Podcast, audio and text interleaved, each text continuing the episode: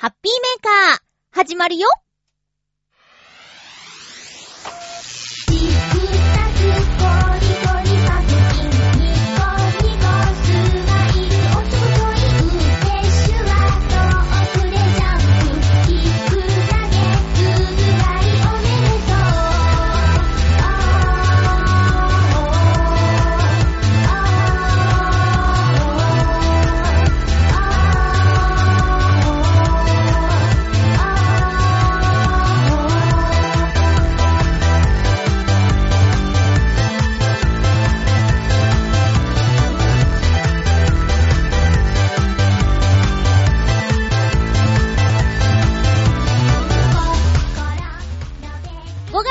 26日、まゆちょのハッピーメーカー。この番組は、ハッピーな時間を一緒に過ごしましょうというコンセプトのもと、ちょわへよ .com のサポートでお届けしております。今日はね、たくさんお便りが届いているからサークサーク進めるよ話したいこともあるけど話しきれるかな最後まで1時間、よろしくお願いします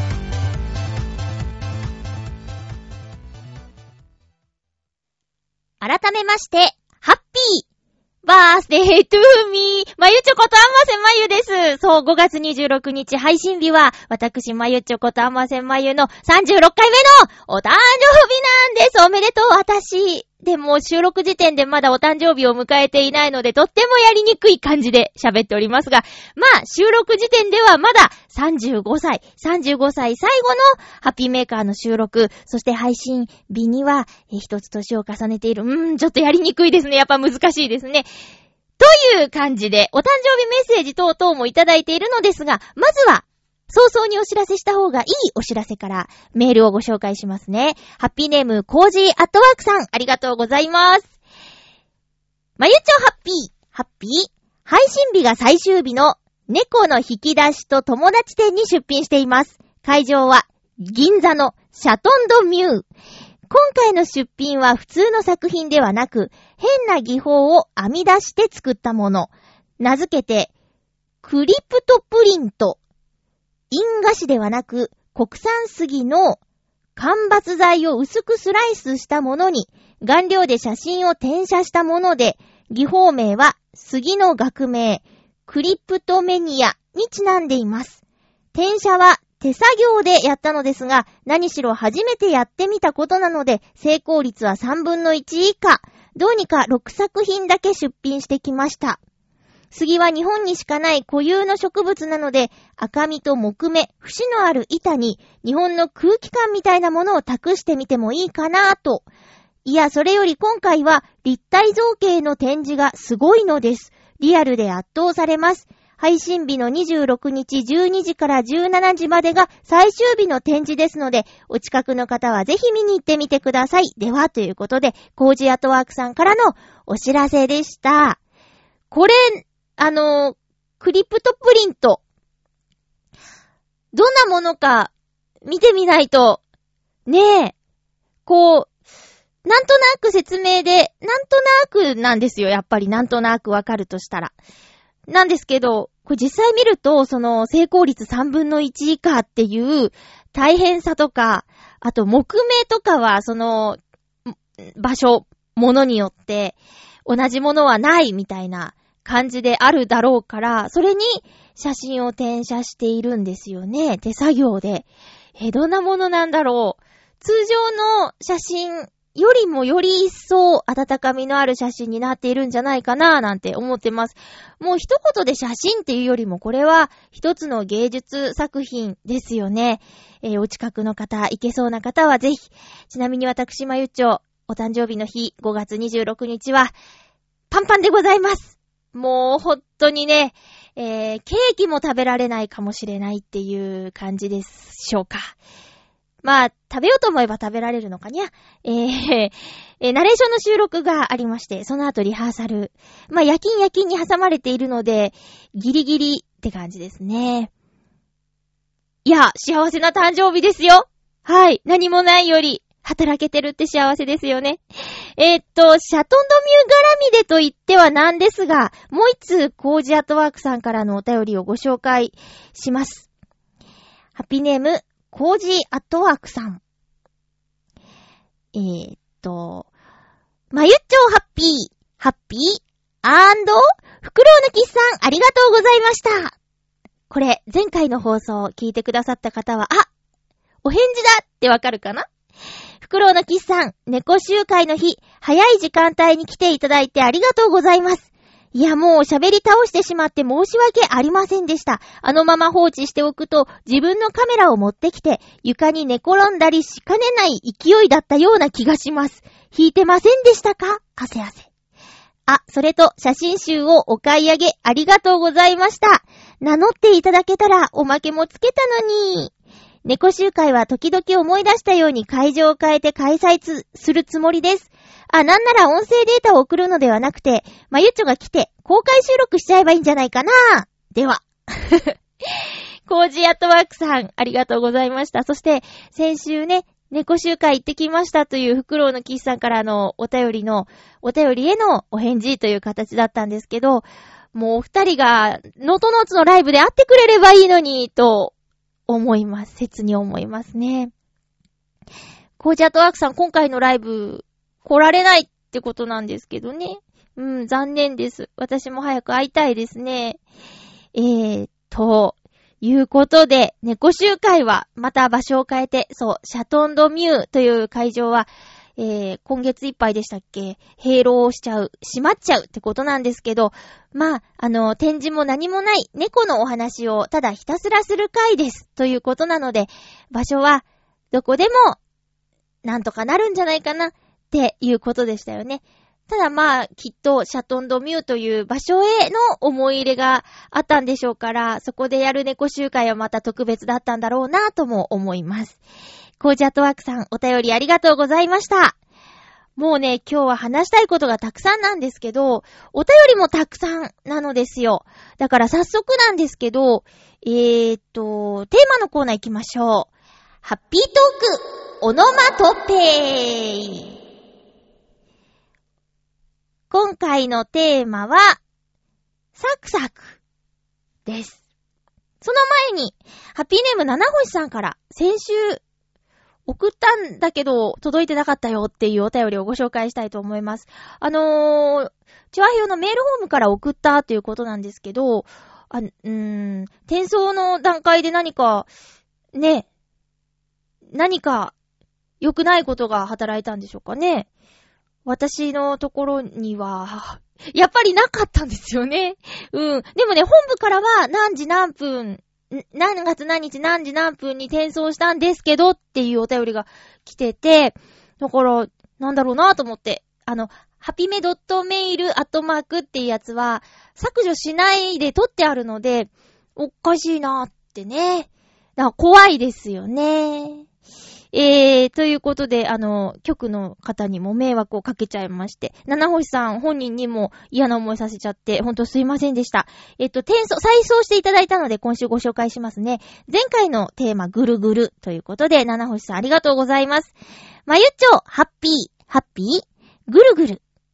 今の私の頭の状態でしょうか就職活動で応募した会社の書類、どれだったとか、他に出せるようなとこないかなとか、頭ん中ぐるぐるしております。せめてハピメ聞いてスッキリしたいですね。こんなこと書いてくれてたのに、読まれずすっきりしないよね。ごめんなさい。では一首。ぐるぐると同じところを回ってる。出口はいずこ。この闇の中。うふ。あうー。さて、採用という名の出口を探して頑張ってきます。それでは、ありがとうございます。そうか、今闇の中ですか。悩みのトンネル暗く長くて不安になるけれど、できることから始めていこう。ってね、ハッピーメーカーという曲の歌詞なんですけど、私もね、よくぐるぐるぐるぐる悩んじゃうんですよ。で、真っ暗だなぁ、出口ないなぁって思うことあるんですけど、いずれ、その今の暗い状況を笑い飛ばせるような日が来ることを願って、日々、できることから始めていこう。ってね。そんな感じで、頑張ろう。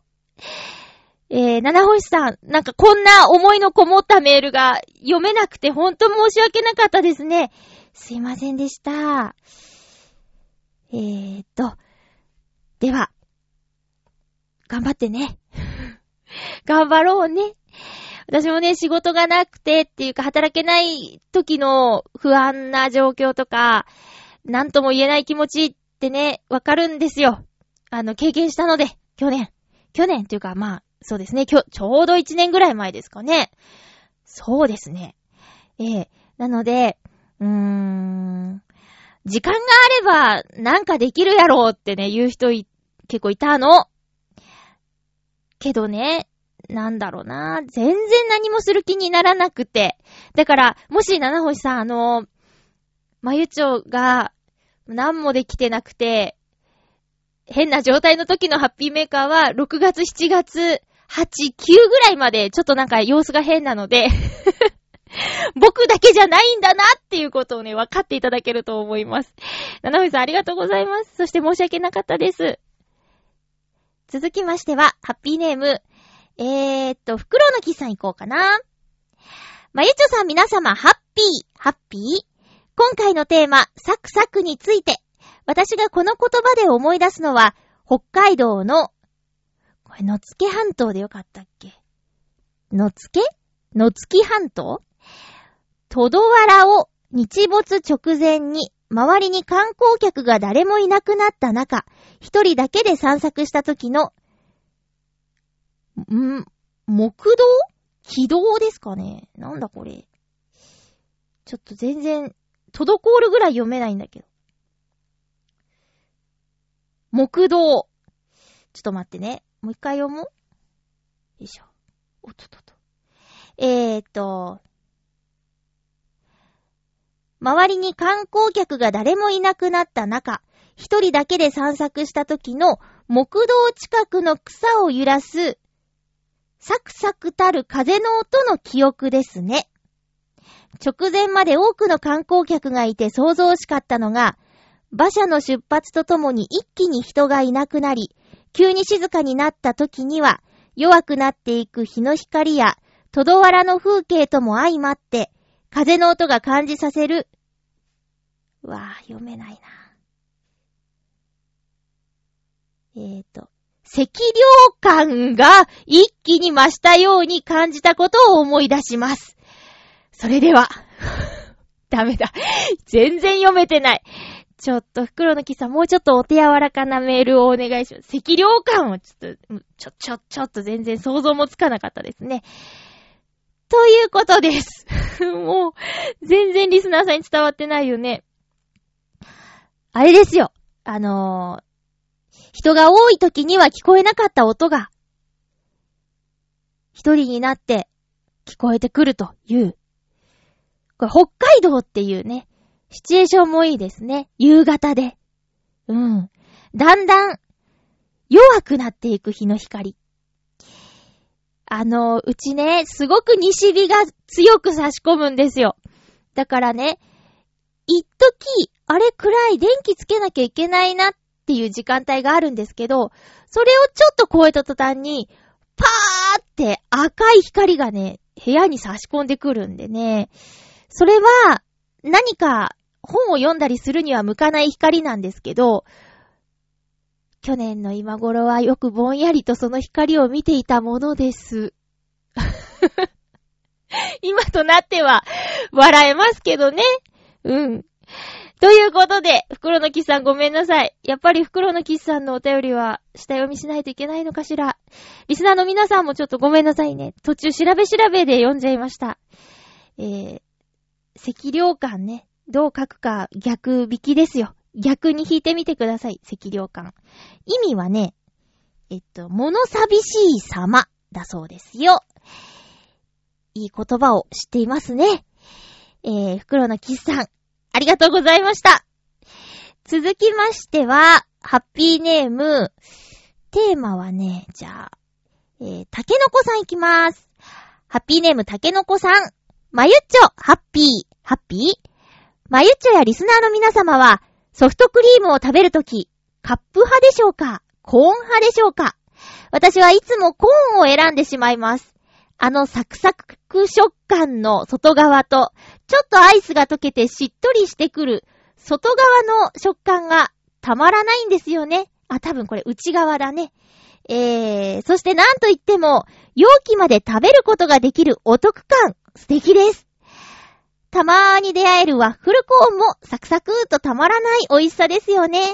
最近はコーンに限らず、クロワッサンにソフトクリームを乗っけたり、コロネにソフトクリームを乗っけていたりと、そりゃ美味しいに決まってるでしょうと、つい食べてしまうソフトクリームさんの出張が多くて、嬉しいです。それでは。ありがとうございます、竹の子さん。竹の子さん、あの、私もね、コーンをね、選んじゃいますよ。えー、多分、お得感もあるし、お腹すごくいっぱいになっちゃいますよね。特に、ワッフルコーンの場合。ワッフルコーンってなんであんな美味しいんだろうね。でもたまにあの、恋の餌みたいなふわふわのコーンもね、捨てがたいんですよ。うん。で、子供の頃はね、ソフトクリーム食べるの下手でね、なんでか知んないけど途中で、こう、なんていうの？下の方を食べちゃうんだよね。そしたらもうどうどうどうどう出てきちゃうっていう、ほんと、ほんとおちょこちょいですけども、ソフトクリームさんの出張っていうのがね、また表現が可愛いですね。えー、っと、シンウライスにある米田コーヒーの、あれなんて名前だったっけ？ルノワールじゃないちゃちゃちゃちゃちゃちゃ。えっと、えっと、えっと、米田コーヒーの、あれ、それこそデニッシュパンの上に、ソフトクリームが乗ってるやつ。あれね、食べにくくて有名ですけどね、えー、こないだなんかツイッターかなんかで、うーん、その、食べ方の、おすすめのやり方を、おすすめの食べ方を紹介していたのを見つけて、実践してみようと思いつつ全然行ってません。で、こないだはね、サンマルクカフェに行ったんですけど、そこでも何かソフトクリームを乗せたような、えー、わかった。白ノワールだ。白ノワール。米田コーヒーの白ノワールっていう食べ物が今言った、えー、デニッシュパンの上にソフトクリームがドーンと乗ってるやつなんですけど、それにとても形がよく似たものが、えー、サンマルクカフェでもありましたね。あれもまた食べにくいそうだなと思いましたよ。えー、竹の子さん、デートでいろんなとこ行ってるのかな？お便りありがとうございました。続きまして、テーマにいただいているのは、ハッピーネーム、コージーアットワークさん、ありがとうございます。まゆっちょハッピー、ハッピー？サクサクといえば、去年の今頃、総務省が、サクサクジャパンプロジェクトという環境整備計画を発表していました。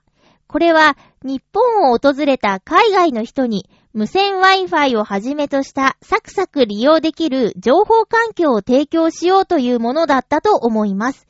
ちなみに SAQ サクとは選べて、セレクタブル、使いやすく、アクセシブル、高品質、クオリティな ICT 利用環境を実現するという意味だとか。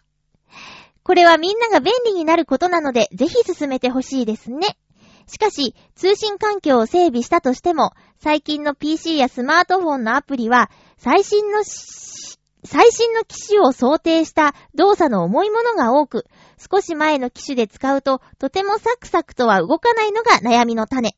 あららーなんて言ったら、私のブログも写真が重すぎてサクサク表示しないとお叱りを受けてしまいました。ですよね。コージアトワークさんありがとうございます。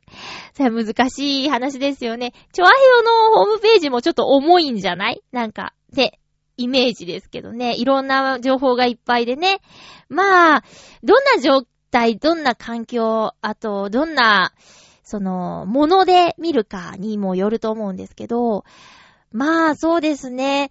スマートフォンを持っている人が本当に多い中で、これ話したかな？いつだったか、えー、6人で焼肉へ行った時、私以外の5人がガラケーっていう逆転現象が起こっていて、いい回だなぁなんてね、そのガラケー組が言ってました。私だけなんか、ちょっと、仲間外れですよ。ね世の中的には、全然スマホ率の方が高いんですけども、その世界では、6人中5人ガラケー。まだまだだな、という感じですね。サクサクジャパンプロジェクトいいですね。あの、家の中では無線 Wi-Fi の環境なんですけど、これがどこでもそんな風に使えたら、なんて幸せなんだろうって思います。たまに駅近のお友達の家に行った時に、Wi-Fi マークがくっきりこうね、あの、なんていうの、扇形に表示されてて、わ、すごい、ここサクサクだっつって、なんかいいなと思って、羨ましいですよ、そんなの。コージアットワークさん、ありがとうございました。一年経って何か進展というか進んだりとか、いいことあるんでしょうかね続きましては、ハッピーネーム七星さんから今週のテーマでいただいております。まゆっちょ、ハッピー、ハッピーえー、と、先週送ったんですけどね、という一言があってから、気にせず今週分一週いきます、ということで。え、ザクザクと、サクサクじゃなくてザクザクになってますね。ザクザクと、初雪踏みて足跡を残すはじめの嬉しさここに。少し暑くなったので涼しくなるような歌にしてみました。いかがでしょうか？サクサクじゃなくてザクザクになってますよ、七星さん。ほー。初雪がザクザクっていう感じなんですね。ってことは、ちょっと氷が多めのところの雪なんでしょうかね。あの、私の最近、ふ、踏んだ？私もこの初雪踏むっていうの大好きなんですけど、サクッというより、ギュッって感じかな。なんかね、もっと細かくて、あのー、粉をなんか袋に入れて握ったような感じ？うん。だから、なんでしょう。ザクザクって言うとやっぱり、雪質が、こう、日本語ってすごいね。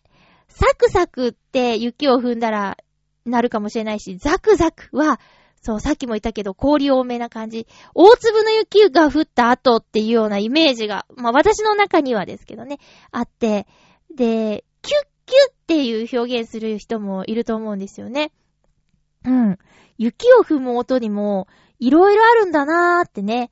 で、時計かけてたらべちゃべちゃとかさ、ぐちゃぐちゃとかさ、なんかそういう音にもなるでしょ？いや、なんか改めて、音の表現の数の多さ、日本語の素晴らしさっていうのをね、感じますね。七星さんありがとうございます。ザクザクもしザクザクなったら、あのー、花坂じいさんの 花坂じいさんの、ここ掘れワンワン、大判小判がザックザクみたいなね、ちょっと思い出しちゃいましたよ。やっぱ au の CM 面白いね。それだけです。七海さんどうもありがとうございました。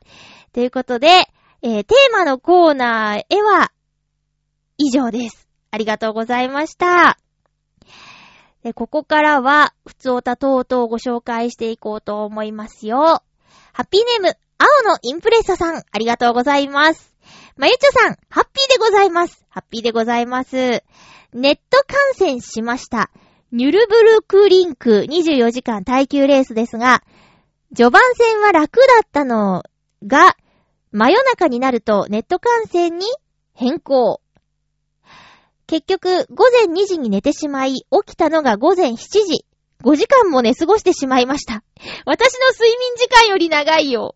でもちゃんとネットで観戦し、周回数100を超えて本当に大変なレース観戦でした。観戦する方も大変だよね。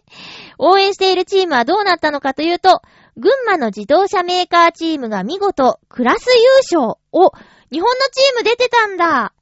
日本のメーカーさんも愛知の自動車メーカーと神奈川の自動車メーカーさんが頑張ってくれましたよ。これは愛知の自動車メーカーには3がないのはなんかあるのかな？神奈川の自動車メーカーさん。ま、いっか。ちなみに、僕がサインをもらってきた選手の方は必ず、好成績を残すジンクスがあり、未だ負けなしですな。これすごいね。青のインプレッサさんがサインをもらった選手は活躍するの。じゃあもうぜひ、日本の選手の皆さん、青のインプレッサさんにサインをあげてください。そしたらなんか、好成績が出るらしいですよ。今一緒に働いている男の子が、あの、レーサー養成所に行ってたらしいよ。ね。なんか、どうなの？どうなんすか？興味ある？ちょ、ゲストに呼ぼうか。ねえ。いやー、なんか、いろんな人と、こう、出会いはありますけど、レーサーになろうと思ってたんですっていう方と会うのは初めてでね、びっくりしました。あ、そういう学校があるんだね。何でもあるんだなぁと思ってね。えー、何でも養成学校ってあるんですね。うん。いい世の中ですね。青のインプレッサさん、ありがとうございました。えー、っと、やっぱりイタジェラとかには送んないんですね。あんなに言っても あ、何言ってもね。えー、続きましては、そうですね。じゃあ、コージャトワークさんの普通歌いきますね。まゆっちょハッピー、ハッピー。会話が途切れることを海外では、天使が頭上を横切ったということもあるようですね。そうなの？で、沈黙が苦手でプライベートでは、華奢な電波時計をしているまゆっちを総合してみると、これもね、先週の放送から引っ張ってきてくれているネタなので、えなんのこっちゃという方は、先週放送分聞いてください。えー、総合してみると、あ、そうですね、ちょっと軽く説明しますと、あのー、自分のしている腕時計の好みあ、しているというか、まあ、腕時計の好みは、そのまま異性の好みと当てはまる場合が多いというお話からですね。私は仕事中は、あのー、ブルブル機能のついている、ごつい男性ものの時計をしていますと。あだから、ごつい男性が好きなんですかっていうやりとりがあったんだけど、そうじゃなくてプライベートは、あの、華奢なタイプの電波時計を使ってますという話をしましたところですね。こういうお話になっております。えー、っと、沈黙が苦手で、プライベートでは華奢な電波時計をしているマユッチを総合してみると、ピンクが好きな、電波系の話好きな装飾系男子が向いているということでしょうか。うん。いまいちイメージが湧かないので画像検索してみました。以下の4つの例で好きなものはありますか？ということでね、4枚のイラストを送っていただいたんですが、これはちょっとラジオでは難しいですよ、表現が。うん。まあ、4枚の中から、じゃあ、コージャットワークさんにだけわかるように言うと、2番目かなあえて言うならね。あ、あと、浮いた話を聞く以上、リスナーには沈んだ話を聞く覚悟もできていると思います。ニコニコ。年1から2回までなら、まゆちょのやさぐれメーカー、ティアンデイ、ベロー特集があっても大丈夫ですよ。多分。では。え、年に1、2回もブロークンハートする予定なんですか？おうのう、おうのうですよ。あ、んじゃあね、私の、そうですね。見た目と、もうテレビからの印象、あと役柄からの印象とかをちょっとこう総合して今一番好きなのは、長谷川博樹さんです。えー、東京ガスのね、うなぎ犬と一緒に CM 出てたあの人が大好きですよ。ビジュアルとか、なんか、ガタイとかも。確かに華奢ですね。で、装飾系っぽく見えますけど、ちょっと役柄によっては、肉食系じゃないですか。ね、まあ、その辺わかんないですよ。あの方のプライベートは知らないけど、いつだったか僕らの時代という、フジテレビの朝のトーク番組に出ている時の長谷川博樹さんが、まあ、役を演じていない姿だとするならば、ドンピシャですね。うん。ドンピシャですえー、っと、そうですね、やさぐら、やさぐれメーカー、そうですね。一回でね、多分、それ、終わんないと思うよ。結構引きずるタイプだからね。まあ、どれだけ好きだったかにもよると思うんですけども。まあ、とにかく、なるべくそういうことはないようにしていきたいなと思う、もうすぐ36歳な、まゆちょであります。いやーねー、36歳って大人でしょ？って思ってたんですけどね。おかしいなー。もう、なんか、すでにぼやいてますよ。えー、っと、あ、そうですね。天使が頭上を横切った。会話が途切れることをそう言うらしい。まあ、おしゃれですね。まあ、この一言を言うことによって、沈黙じゃなくなるしね。その天使のせいにするっていうずるさね。会話が途切れたのは、まあ、なんか、いい途切れ方もあるじゃないですか。あ、それはね、あれですよ、いいムードで会話が止まるときっていうのはね、まあいいと思いますよ。でも話題がなくなったり、うーん、なんだこの人って、ちょっと引いちゃった時の会話が止まるのとはえらい違いです。ただそのいい雰囲気の沈黙を破っちゃうのが私ですね。んあ、そうそうそうそうそうみたいな。でねでねでねとか、あれ知ってる？あれ見たことある？みたいな。うるさいですね。もうちょっと落ち着かないといけないですね。コージャットワークさん、ありがとうございます。さーてと、ちょっとあのー、そうですね。あ、じゃあ続きまして、ハッピーネーム、大空さん、ありがとうございます。お久しぶりですね。まゆちょ皆様、ハッピー、ハッピー。お誕生日おめでとうございます。素敵な一年でありますように。ありがとうございます。さて、私は、4月30日にスマホデビューしました。さっきそんな話しましたね。デビューしてからもうすぐ1ヶ月が経ちます。機種はドコモで富士通の F02G。色はブラックです。どこも全然わかんないというか、まあ iPhone なので、その辺のなんかね、何が何だっていうのがよくわかってないんだよな。携帯を持ち始めて12年間、NEC のメーカーを使っていましたが、初めて富士通にしました。そうか。私何だったっけな私何だったっけなあれ？シャープだ。ずっとシャープ使ってたな。ずっとって言ったら嘘か。ほとんどシャープ使ってましたね。SH なんとかってやつ。えーと、いろんなスマホをいじくってみましたが、あ、いじってみましたが、えー、決め手となった理由は、画素数が2070万画素にバッテリーが長く持つこと、ダウンロードが高速ということです。料金プランもかけ放題という通話料を気にせずかけられるという定額料金などで助かっています。アプリでは LINE を始めました。ドコモは夏モデルから、本体自体はガラケーで画像はスマホというガラホえ？ガラホが富士通とシャープから発売されます。先日、ヨドバシカメラの携帯コーナーでガラホが掲載されているカタログをもらってきました。ではまた。大空さんありがとうございます。珍しく北海道ネタではなかったですね。へー、ガラホ？ガラホ？へー、初めて聞いたよ。どこもだけなんでしょうかね。まあでも、そうじゃないだろうね。そのうちね、今はなくても、これの評価が高ければ、みんな、追っかけて作るかもしれないですよね。てかもう画素数2070万画素とかもうほんとカメラの域超えてますよね。すごいなと思って。えー、そうなんだ。だから最近ね、ちょっと友達のスマホの機種変更に付き合ったんですけど、なんか、難しいなと思って、もうずっと考えなしに iPhone で、iPhone、iPhone、iPhone、iPhone で来たから、うーん、いろいろ機能あるんだなぁとか、なんか、ガンガンいろんなもの進められるなぁとか、そういうこと思いながらね、じーって観察してたんですけど、そうですね、iPhone から、そのなんていうのかな、iPhone じゃないスマホに行く人も最近はいるみたいですね。うん。iPhone にあるものは、その、なんていうの？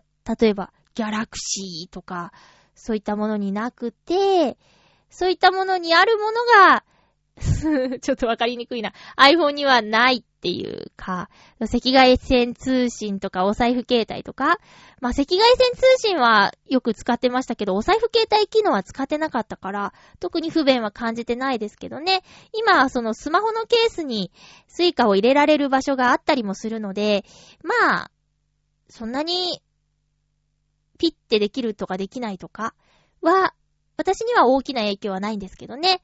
てか、大空さん、あの、かけ放題を使うぐらいに通話するんですね。私もう通話ほとんどしないよ。こないだゆこちゃんとね、90分ぐらい長電話しちゃったけどね。そうそうそう、そういうことがたまーにはありますけどね。うん。大空さんありがとうございます。お誕生日メッセージもありがとうね。続きましては、ハッピーネーム、笹生さん、ありがとうございます。お久しぶりですね。お久しぶりですね。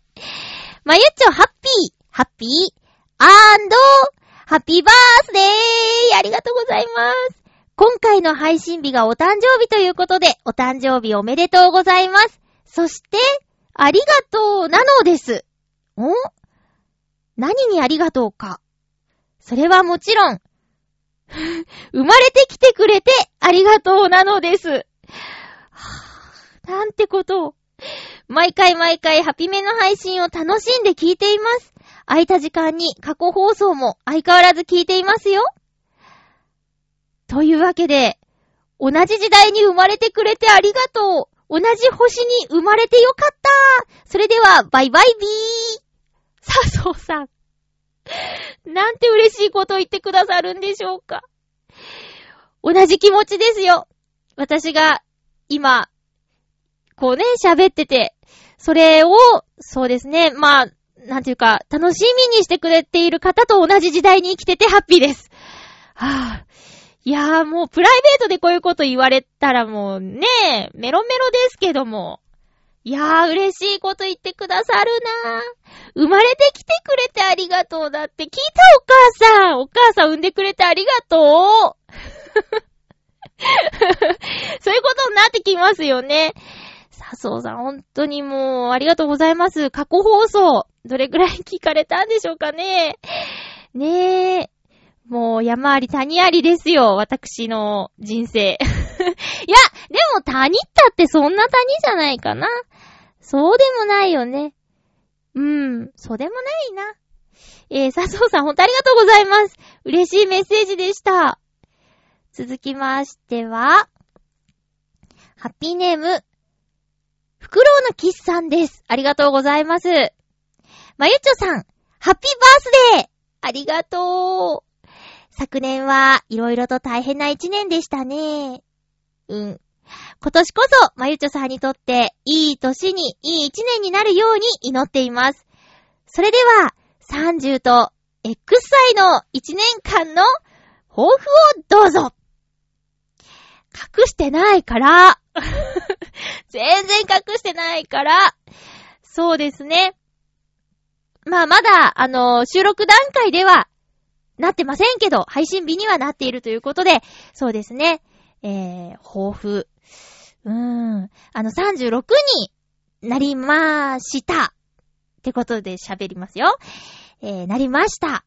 えー、36歳、年女です。羊年年女でありまして、で、ちなみにね、母上は、えー、24歳の時に私を産んでいるので、干支が同じということでね、えー、今年ちょっと赤い人になるっていうことでね、えー、ちゃんちゃんこですよ。さんまさんと同い年なんでね、まあでも年より若く見えるかなちょっとこれ、身内びいきでしょうかね。まあいっか。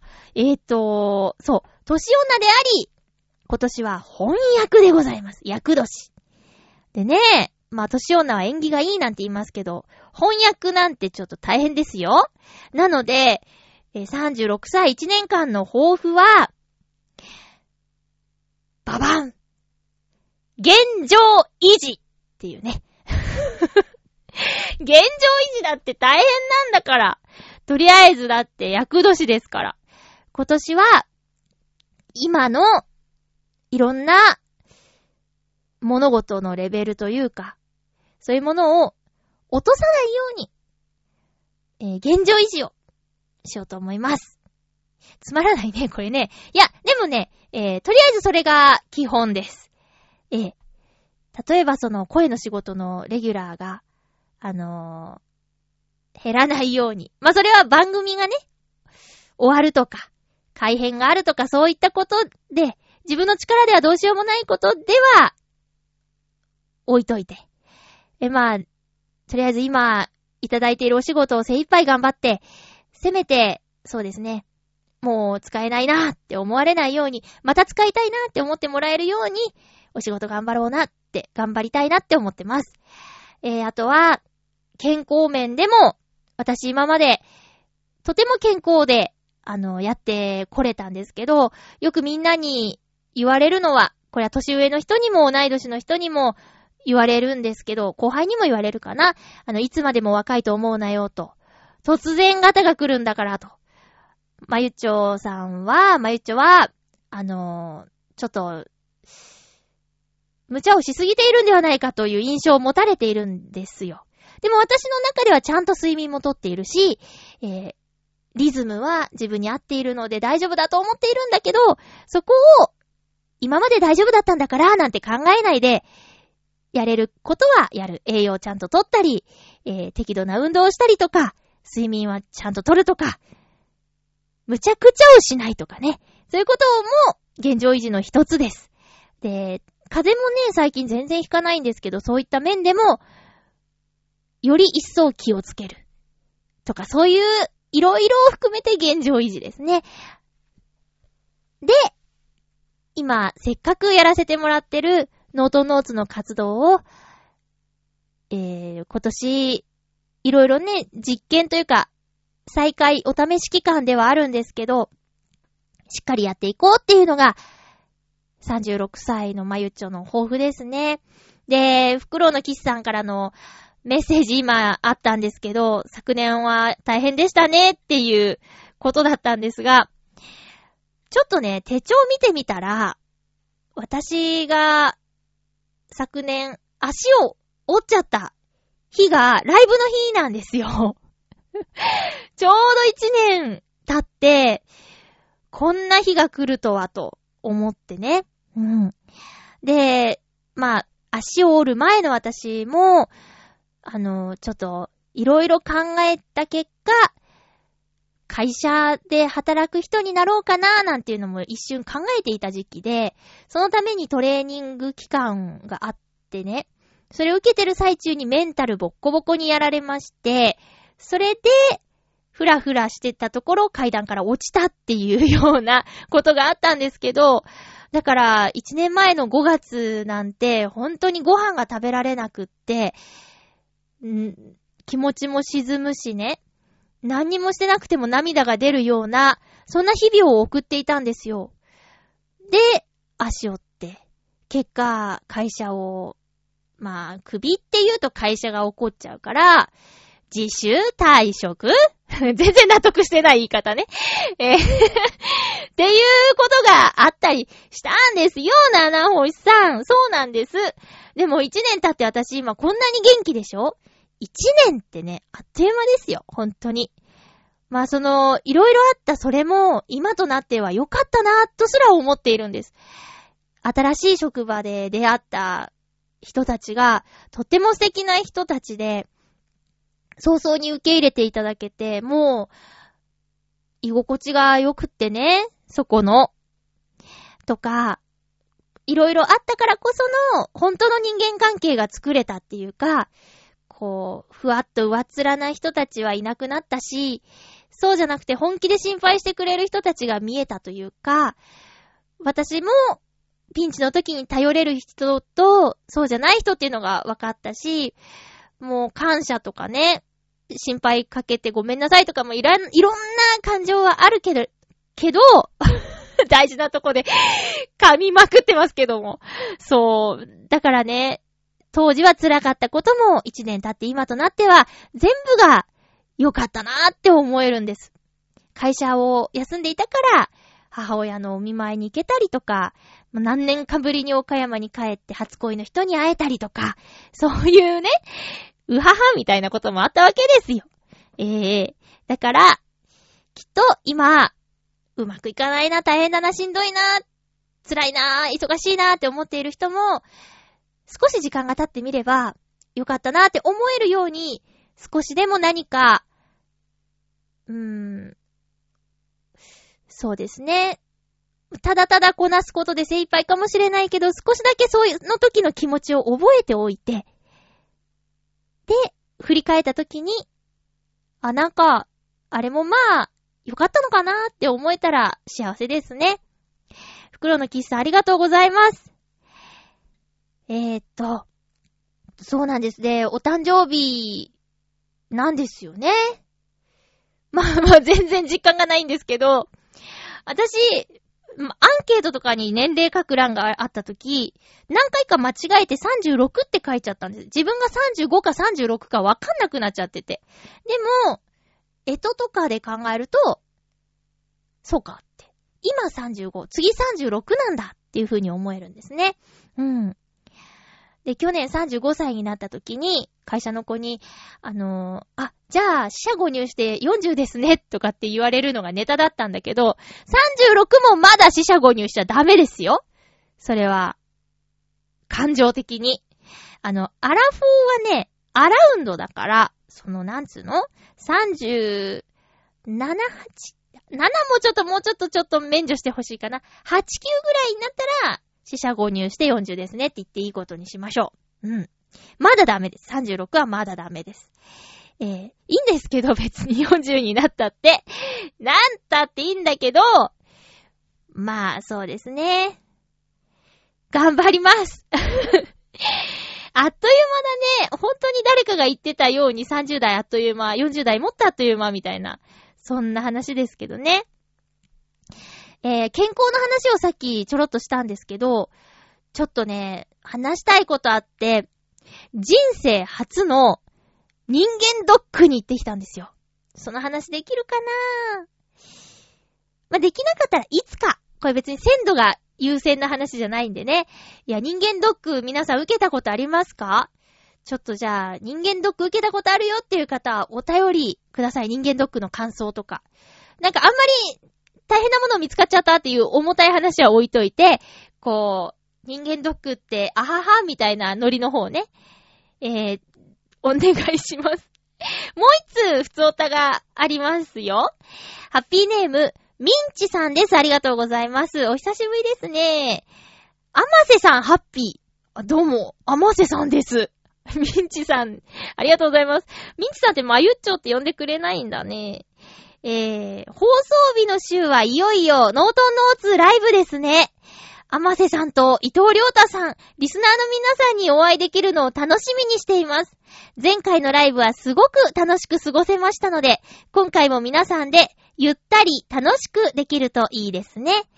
アマセさんは演中や演奏中やその他の時間、ライブに来た皆さんにどんな風に過ごしてほしいみたいな希望はありますか？